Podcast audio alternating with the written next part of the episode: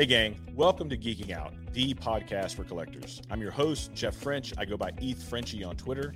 I'm the creator of the BPX Collective. And every week, we're going to bring you in depth discussions with the industry's top experts, covering everything from sports cards to comics to TCGs and beyond. So sit back, relax, and join us as we geek out and let's take your collection to the next level. Let's get started. Hello, everyone. Welcome to another episode of Geeking Out. I'm your host, uh, Jeff French. Go by ETH Frenchie on Twitter. And today I've actually got one of my business partners here with me, somebody who I go back a very long time with. Uh, he's doing a lot of stuff on uh, all of our stuff in the Web3 BPX collective side of the house, but he doesn't have quite as much visibility. Uh, he's not as forward facing as I am, but this is a great chance for you all to meet him because we have something very relevant to his experience that's been happening this last, call it, week or so. What we're seeing in the news is we're seeing a lot of stuff with uh, banking and traditional finance and a lot of stuff that may be somewhat irrational, a lot of fears. And I thought David would be a great person to bring in here and just chat about that. So, David, why don't you take a moment and just introduce yourself and let everyone know kind of who you are, what your background is. Uh, David is not a Uber collector um, like like I am. He's not a guy that uh, you know geeks out on the latest sports car, but he's got a lot of insight uh, in running a business. And then again, like I said, a lot of practical experience that is really applicable right now in this current environment. So, David, why don't you just kind of give them a little bit of a background on that? Yeah, sure. Um, a lot of you guys don't know this, but Jeff and I actually started our careers together right out of college, and we were youngins, and we are both trained as accountants. Jeff hides his accountant side better than I do at this point. But uh, I so I grew up in I grew up in Price Waterhouse Coopers, and um, you know so my career there was focused primarily in consumer finance and banking. Um, I was a partner there and ran the consumer finance group, which basically meant that I ran our consulting and auditing practice um, for the large mortgage banks and parent holding company banks. So clients were Washington Mutual, Bank of America, um, Wells Fargo, big big banks like that. Our, our practice had was pretty much all the Chase, Citigroup, all those banks were our clients one or another. Um, I was I was there through 2008, running a lot of our modeling portfolios, a lot of our pricing uh, practices and risk management practices. So as you can imagine, 2008 was a wild year. I left right before um, everything hit the fan, and ended up at State Street Bank, where I was in the count the uh, CFO's office there, and I ran, among other things, uh, all the financial reporting, uh, both regulatory and external, so the SEC reporting, as well as accounting policy groups, um, which basically decided how we treat from really complex things. And man, and so I was there during the uh, financial crisis. Uh, I was in the in the boardroom when our CEO called us from the White House, telling us that uh, Bush and Paulson were forcing us to take a two billion dollar equity investment, and we had to figure out what the heck we were going to do with it and how to account for it, even. Um, so I had a lot of relevant experience in both um, banking, crisis management, risk management, uh, and then having been through the white knuckle of 2008, 2009, um, I kind of, I guess, I, I guess I kind of, kind of, come at this current situation and sort of crisis, if you will, um, with a kind of unique perspective, having been through it on the inside the last time we went through this. So that's kind of where I come at it, and kind of why I'm very interested in it, and very um, always pretty intrigued by what's going on in the space, and have kept pretty close tabs on, you know, a lot of my colleagues are still at the large banks and I'm still friends with them. So it's kind of a unique perspective to come at it in time like this. But also, I've been away from it for 10 years. So some of my knowledge is a little stale and I'm a lot closer to Web3 now and uh, all that that entails. So one thing that I'd maybe like you to do, David, real quick, is just uh, speak it real quick to what State Street is, just the size and scope of that, because a lot of people, since it's not a uh, it's, it's, not a retail facing bank, a lot of people may not know exactly what that means and what the size of that bank and the type of stuff that they handle, what you were involved in there. Yeah, no, that's actually a really important distinction I think we should make, um, especially because. So, those of you who know USD know that they just talk about moving a lot of their banking to Bank of New York. Uh, so, BONY, BONY. So, Bank of New York and State Street and a smaller company called Northern Trust are the three largest custodial banks in the world. Something like 80%, I did my math, jump double check that, but of all the, of the stocks certificates, the bonds, they're held at a custodian, um, and, and and basically they're they're the, world warehouse for large for all, all your investings. So when you buy shares of IBM stock, no one's going to share mail you a share of IBM, but State Street sits in the middle of that and says, okay, I'm I'm holding this stock on behalf of Morgan Stanley, who and then Morgan Stanley has a record of who all the owners are. So State Street is a custodian. So that, that the point of those banks is that if SVB, for example, goes bankrupt and you have a bro- your broker is at SVB, well, your stocks aren't sitting at the bank. Your stocks are sitting with State Street um, or with Bank of New York or with Northern Trust, one of the other custodians. Uh, so that's a very important distinction in that there that set of deposits is completely separate from your normal banking deposits, which we'll talk about here in a second, which is what what which is what everyone's getting worked up about.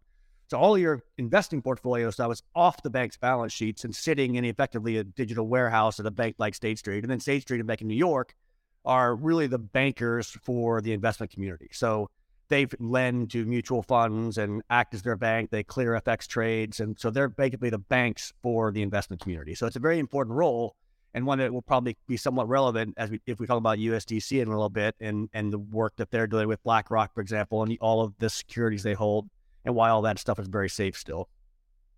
Yeah, so we'll definitely, I definitely want to talk a little bit about USDC because that will become relevant in our own ecosystem as we um, move into our BPX world and that sort of thing. But so one thing that I figured I would maybe do is just to real quick give a little bit of a just a 65 IQ overview of kind of what happened with SVB, uh, Silicon Valley Bank, and which kind of started off this whole kind of chain reaction that we're seeing. So essentially, what happened, people brought their money in, they put deposits with the bank.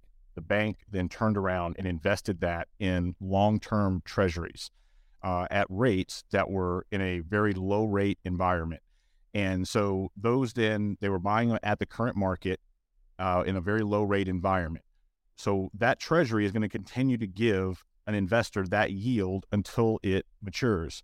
So what happens is when interest rates go up, an investor that comes along during the higher rate environment can buy the treasury, a new treasury at a much higher rate and get a yield at that current rate. So if you were going to then buy that older treasury that someone initiated in a uh, lower rate environment, you're going to discount the amount that you will pay for it. So it could be a billion dollar treasury, but for you to get the same yield buying that versus what you could if you put a billion in at today's rate, maybe you're only going to pay 900 million for it. And so what that does is that takes a big haircut on the bank's balance sheet because remember the bank used the deposits of its customers to buy those assets. So then what happens if a if a bank run happens and everybody comes and says give me my money, the bank can't do it because they literally don't have the dollar bills sitting in a safe. They have them in these ultra safe assets, but they have long maturities on them. So then if they have forced to sell them, they're not getting one for one in dollars back. That leads to insolvency. And then what happened is the Fed stepped in, or the FDIC through its various um, insurance programs and all the acronyms that I can't quote off top of my head. They stepped in and took the bank over and said, look, we're going to honor under the FDIC charter, we're going to honor everybody's deposits up to $250,000. That's something that in America we're protected when you put less than 250,000 in a retail bank you're, you're insured up to that limit. And initially, there was a lot of concern about all the other companies that had cash sitting there above the FDIC limits. And then the government later came and said, okay, we're going to backstop that too. We're going to protect all consumer deposits. However, we're not going to protect the shareholders in the bank. And so what happened is if you had a share of Silicon Valley Bank the day before this happened, the day after it happened, that share that that publicly traded share in the bank itself was now worth zero. And that's mm. what led to the massive blood that we saw after, even after the government said, we're going to come up with ways to make depositors whole. The reason you still saw so much blood in the uh, in the in the banking stocks was because people were afraid to hold these smaller regional banks, not knowing who else might be in that same situation and if the Fed steps in, if the FDIC steps in, then that stock would go to zero. David, did I misstate anything there in that really simplified explanation that you would want to clarify? Yeah, I think that's I think that's I think there's a valid way to a very good explanation of it all. I mean, I think the one thing that I would just stress again that's very different about this crisis from for those of you around in 2008 or if you've heard talk about the S&L crisis in the 90s is that for the most part, we think that the assets that these banks invested in are money good, right? So if if you keep your deposit in the bank, those those assets will pay off over a staggered. You know, Silicon Valley's maturities were anywhere from one month all the way out to ten years. So if if those deposits had not left, they probably would have been paid off in full, and it would have been totally fine. But the issue clearly was that people didn't trust that, uh, and when the deposits started getting yanked, then for, absolutely the bank itself couldn't pay those off, and it would in effect went bankrupt because the, if selling those securities today, to Jeff's point, would have created more of a loss than they than they could have cashed out for. So what I was thinking that we could do here, because obviously, you know, geeking out, it's we've left the, the pod intentionally wide, and this is certainly something that's very relevant today, and it's relevant to everyone that's in our ecosystem and the people that have maybe picked up the pod and started listening to it, even if you know.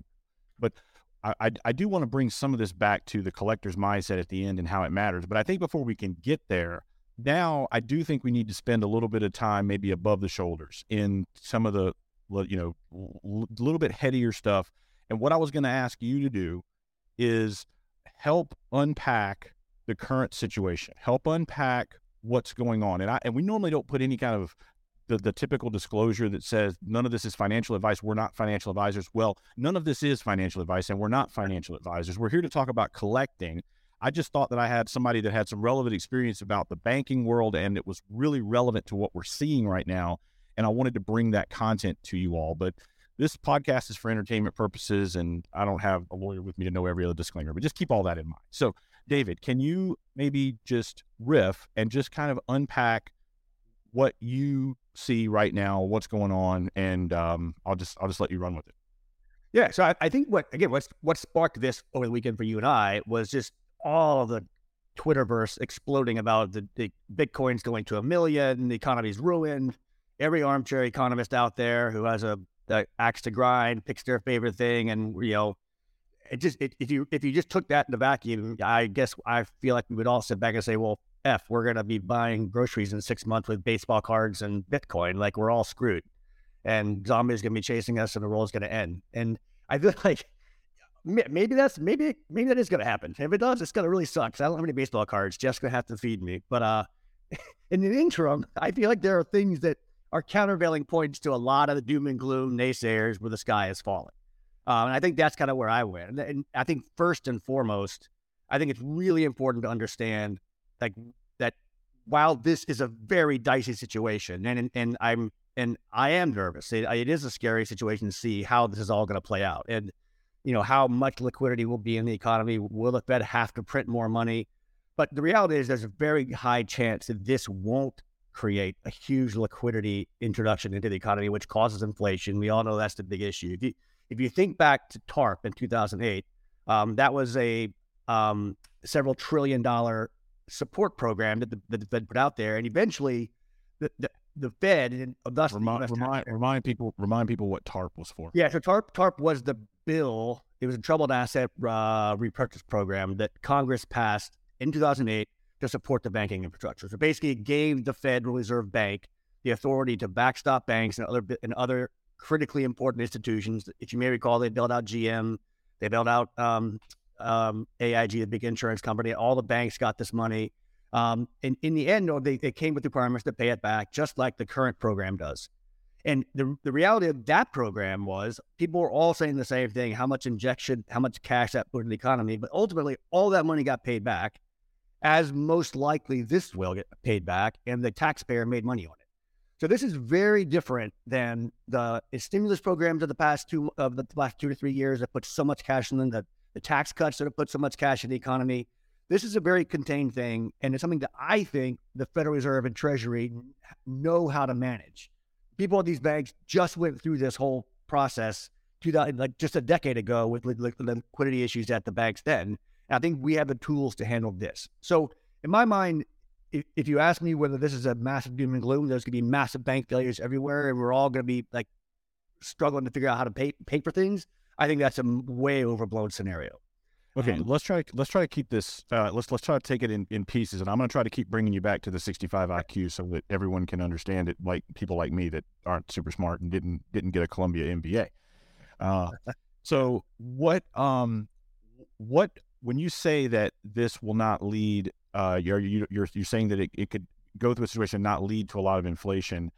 Speak to exactly kind of what that means. What are the vehicles right now that we know about that have been provided, and then what will one of the things that you struck me this week is when you said how the how the bank executives would avoid using it so aggressively, and then how it it still just nets back to the same level of deposit. So like let's just stop right there and stay focusing on that for a second and just try to go with that as simple as you can say it. Explain to people what that means.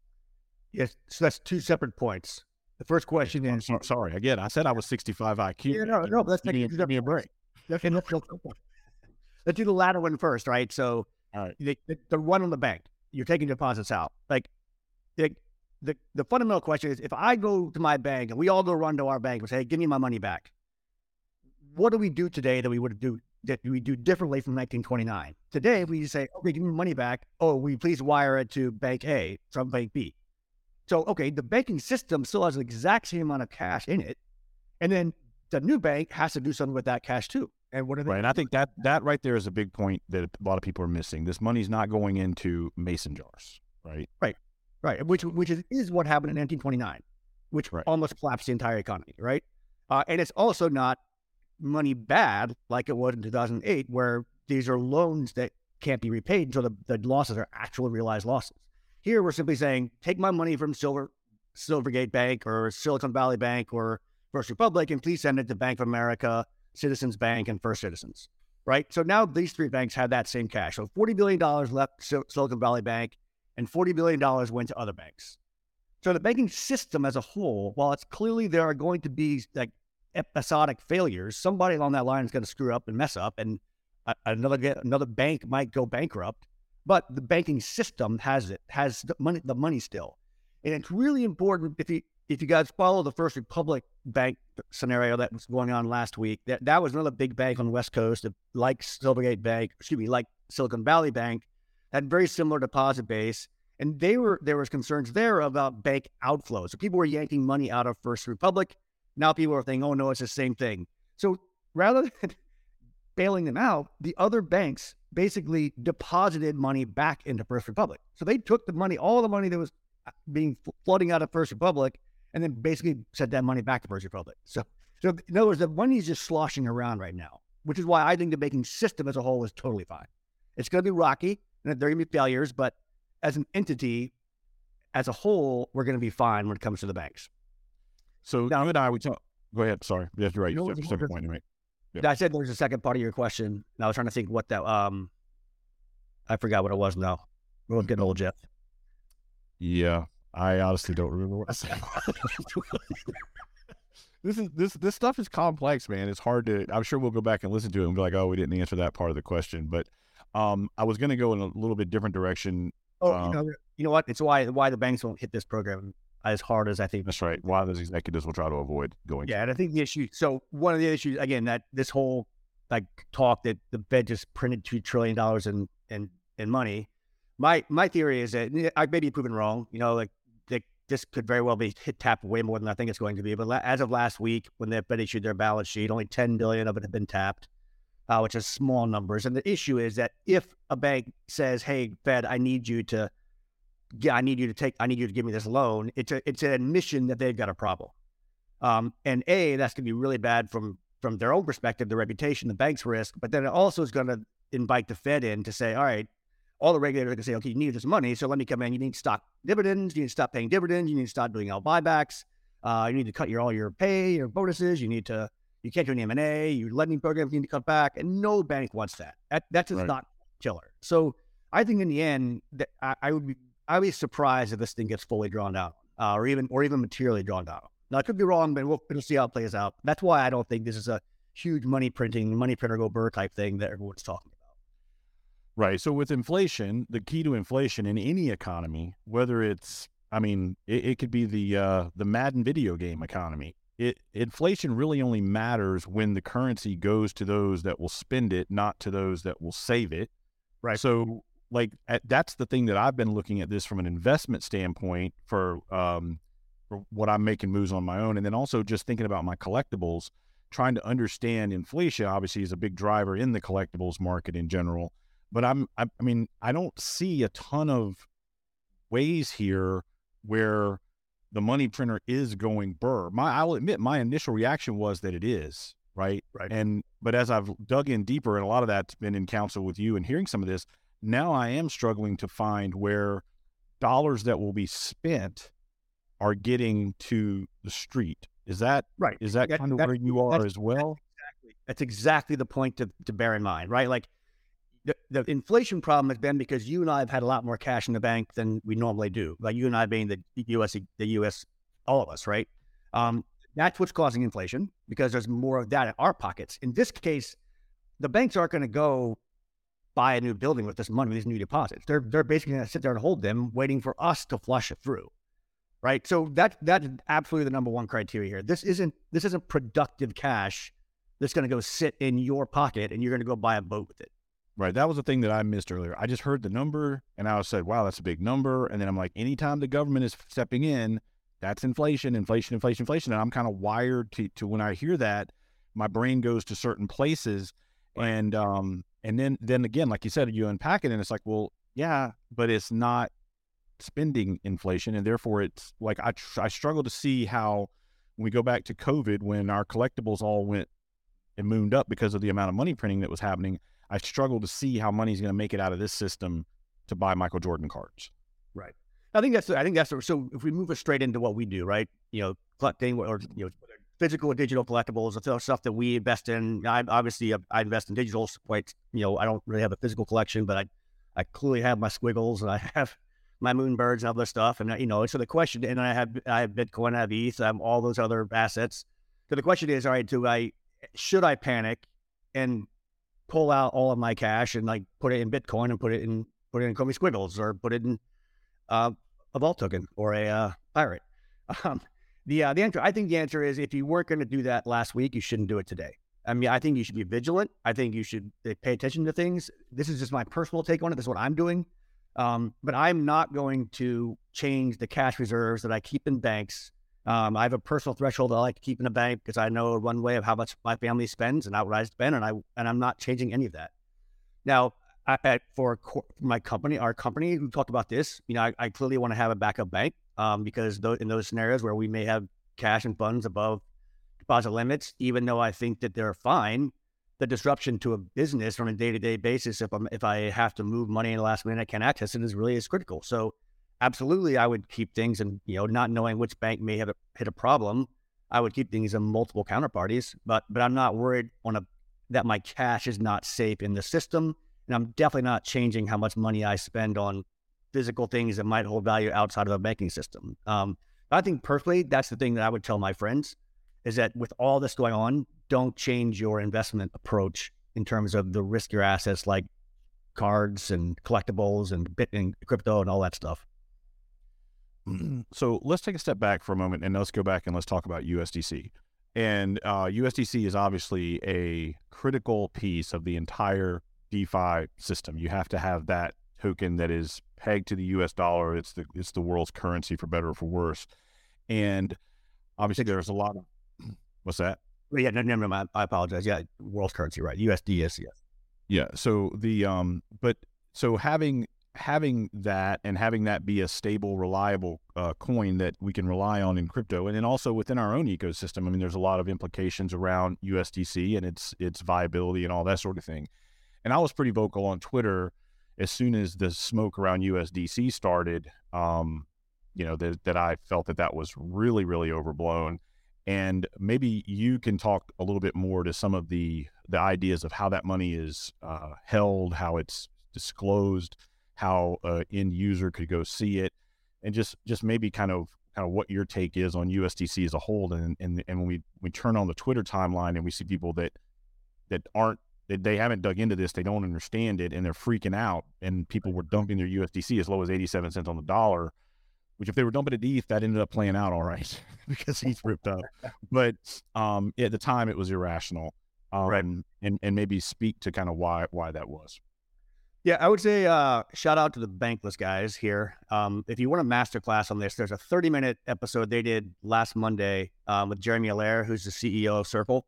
Um, which is a phenomenal explanation of how that worked and how Circle handled that over the weekend. So if you wanted to get in a little deeper, I definitely would recommend that. Um, a lot of what I'm going to spit out right now is kind of like stuff I've learned from that and over the weekend, digging into it a little deeper.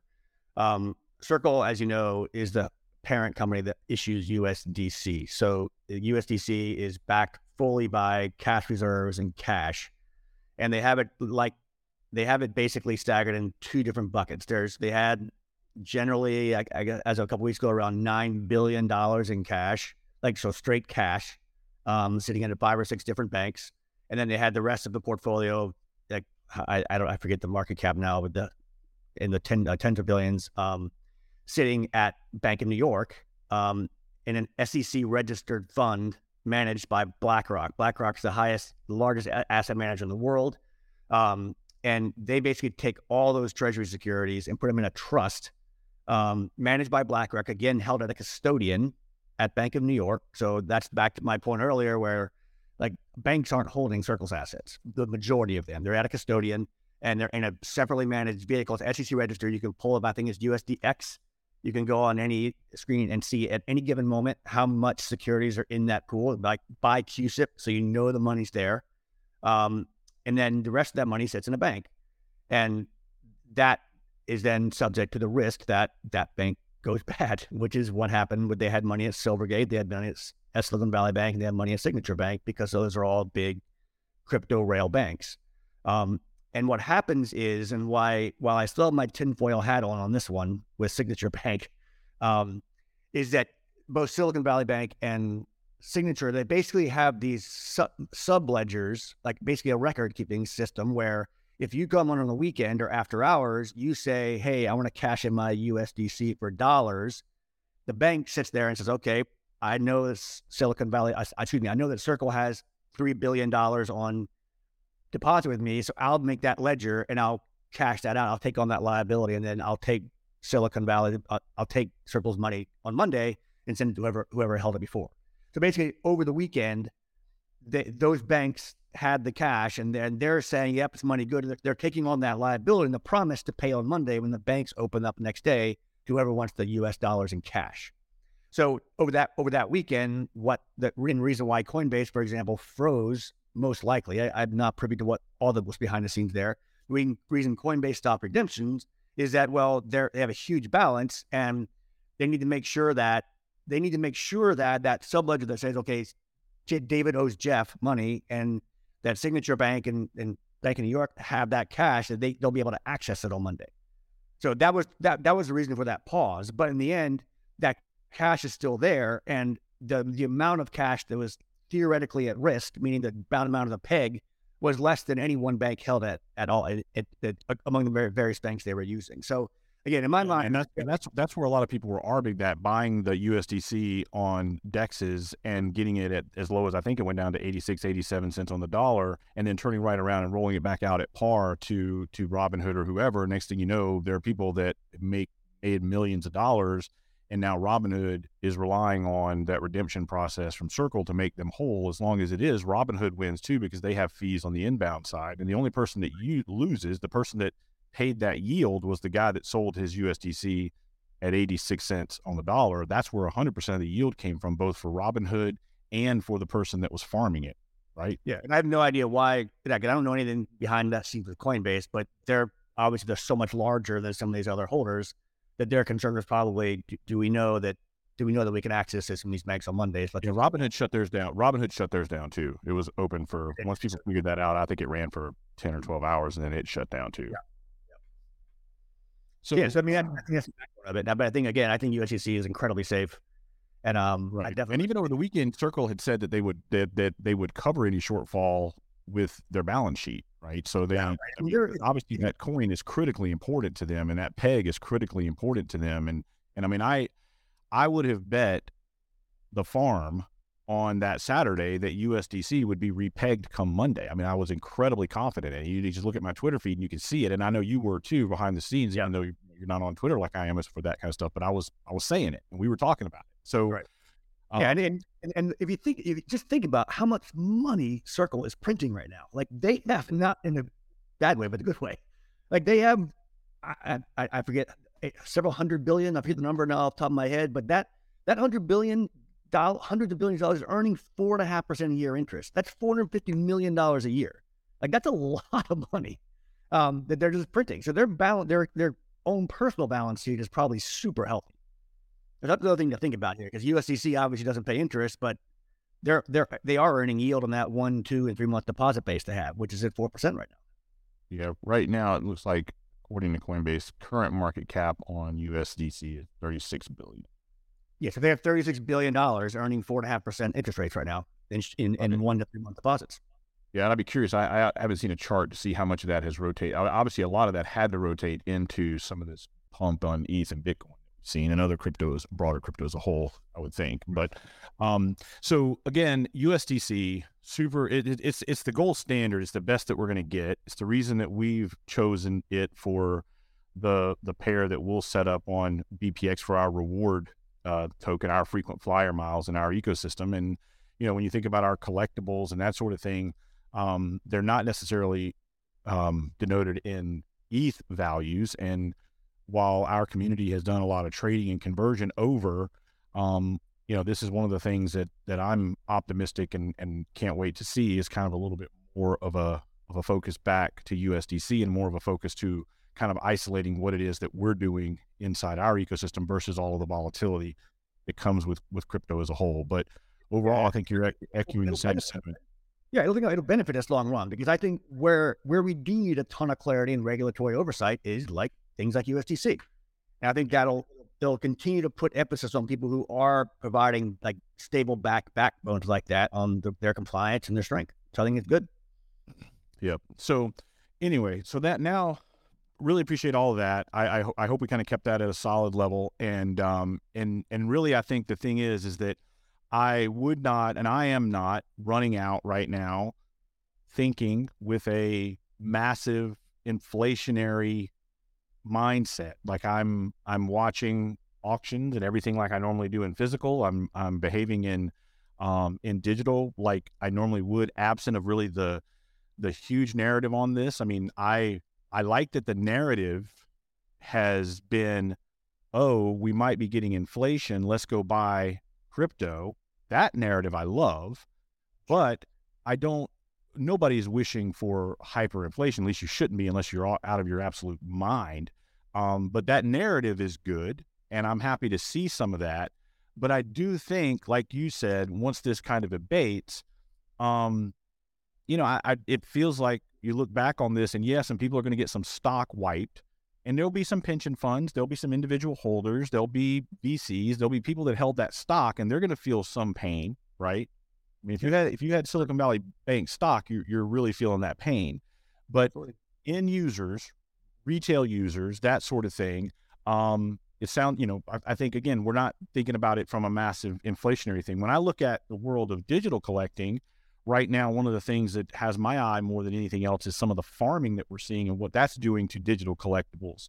Um, meaning, you know, right. Blur and the Blur farming turning collections that I personally love the CryptoPunk floor right now is being traded like a damn altcoin, and I hate to see it. And um, you know, it was that floor was rock steady for a very long time at like 62 ETH all through the bear market, and then all of a sudden they start uh, farming the the wrap CryptoPunks. ETH is pumping, everything else is kind of going down, and punks are ripping up to the mid 70s simply on the narrative of blur farming. And then the next thing you know, like your your aesthetic, your mid rares and your aesthetic floors are just not getting premiums and that kind of stuff I hate to see, but I, that's that's that's an isolated thing, not really driven by any of this banking stuff. So uh, yeah. again, when I bring it back to collecting and digital, right now I see the single biggest driver that's happening right now in digital at the top end of the market is really blur farming, and then we have this Arbitrum token coming. That's going to have a lot of li- li- liquidity. Do you see a ton of that moving back over to main chain ETH? I mean that that if if that if if they inject a couple billion of spending power in people's hands, or or do you stay think it stays isolated on that other side of the bridge? How do what do you what do you see there? I think there's a I think Arbitrum has a really cool community right now. I'm obviously, yeah, not obviously, but Arbitrum's main claim to fame right now is the DeFi volume they do. So there's a lot of that there.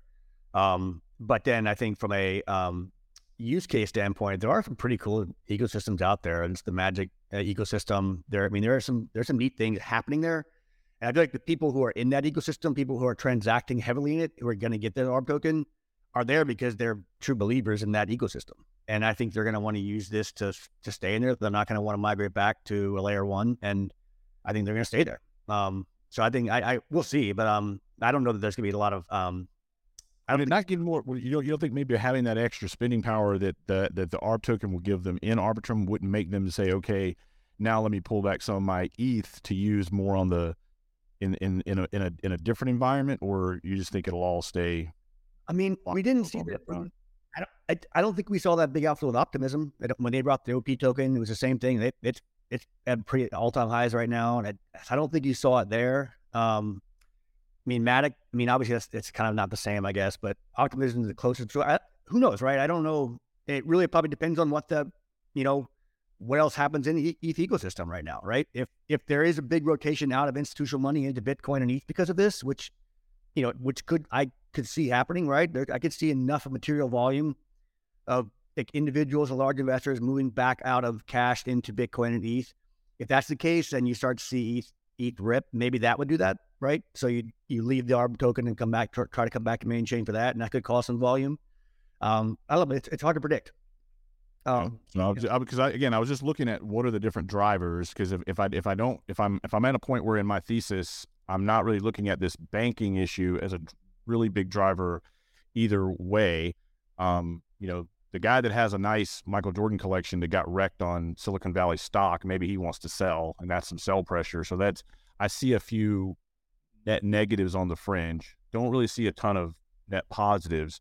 So just looking for where the other net positives would be um, just really kind of to me feels a little bit more steady as she goes on the physical side. And then maybe a few things between Blur, between that and Arbitrum. Maybe there's some inflationary drivers on the digital side, but we just kind of have to wait and see how that second airdrop pairs out, wait and see how all this farming works out. Uh, the interesting thing with all that blur farming is that it's going to be so heavily concentrated now into just a very small handful of whales in this season too, because they've allowed they've set it up with a mechanic that people like Punks OTC, Franklin is bored, you know, they're just mining, they're farming such a huge percentage of the token, Machi Big Brother, but it, it's going to be in so few wallets um, that a lot of the token, it's it will then come down to how those wallets behave, and um, so it's going to be uh, it's going to be interesting. Um, it's something that I'm not necessarily I'm not playing on at a level to where I can be where I can have any kind of sway, and I don't really want to be at the mercy of other people like that. So I'm probably not going to be people I don't know and that sort of thing. But, anyway, so those are the big drivers. You don't, you don't want to be the last man standing there, right? Yep, no, I don't think so. All right, well, I uh, we're right up against 40 minutes, and I think this has hopefully been helpful. It gets a little bit off of our normal, uh, the normal way we geek out, but we it's certainly pretty geeky to get into banking and traditional finance. So glad you all had a chance to meet David. Uh, he is in Discord. Feel free to ping him. His name in there is David, D A V E E D, and I think the two E's are the E symbol, kind of like mine in Frenchie. Feel free to ping him there. And uh, David, I know you're not super active on Twitter, but what is your Twitter? D DGuy001 at D DGuy001. But anyway, so that's uh, that's David. Really appreciate. He's like I said, just super smart guy. Someone who a lot of times when you hear me say I stand on the shoulders of giants and look tall, a lot of the insight I get on the uh, banking side a lot of the insight in building out tokenomics and understanding inflation and all that sort of stuff. Uh, David has been absolutely critical in a lot of that across our ecosystem. So I'm glad you all got to hear some insight from him today and uh, just kind of begin to understand our team a little better and the people that are back here uh, making making it tick. But I don't I, I, don't think there are many teams in Web three that, that have a resource like David that they can uh, turn around and reach to. So thanks for coming on the pod today, David. And uh, everyone, until next time, keep geeking out. I'll see you guys in Discord. That's a wrap. Thank you for listening to another episode of Geeking Out, the podcast for collectors. If you enjoyed this episode, please hit the subscribe button to stay up to date on all things related to collecting. Remember, new episodes are coming every week. So until next time, keep geeking out.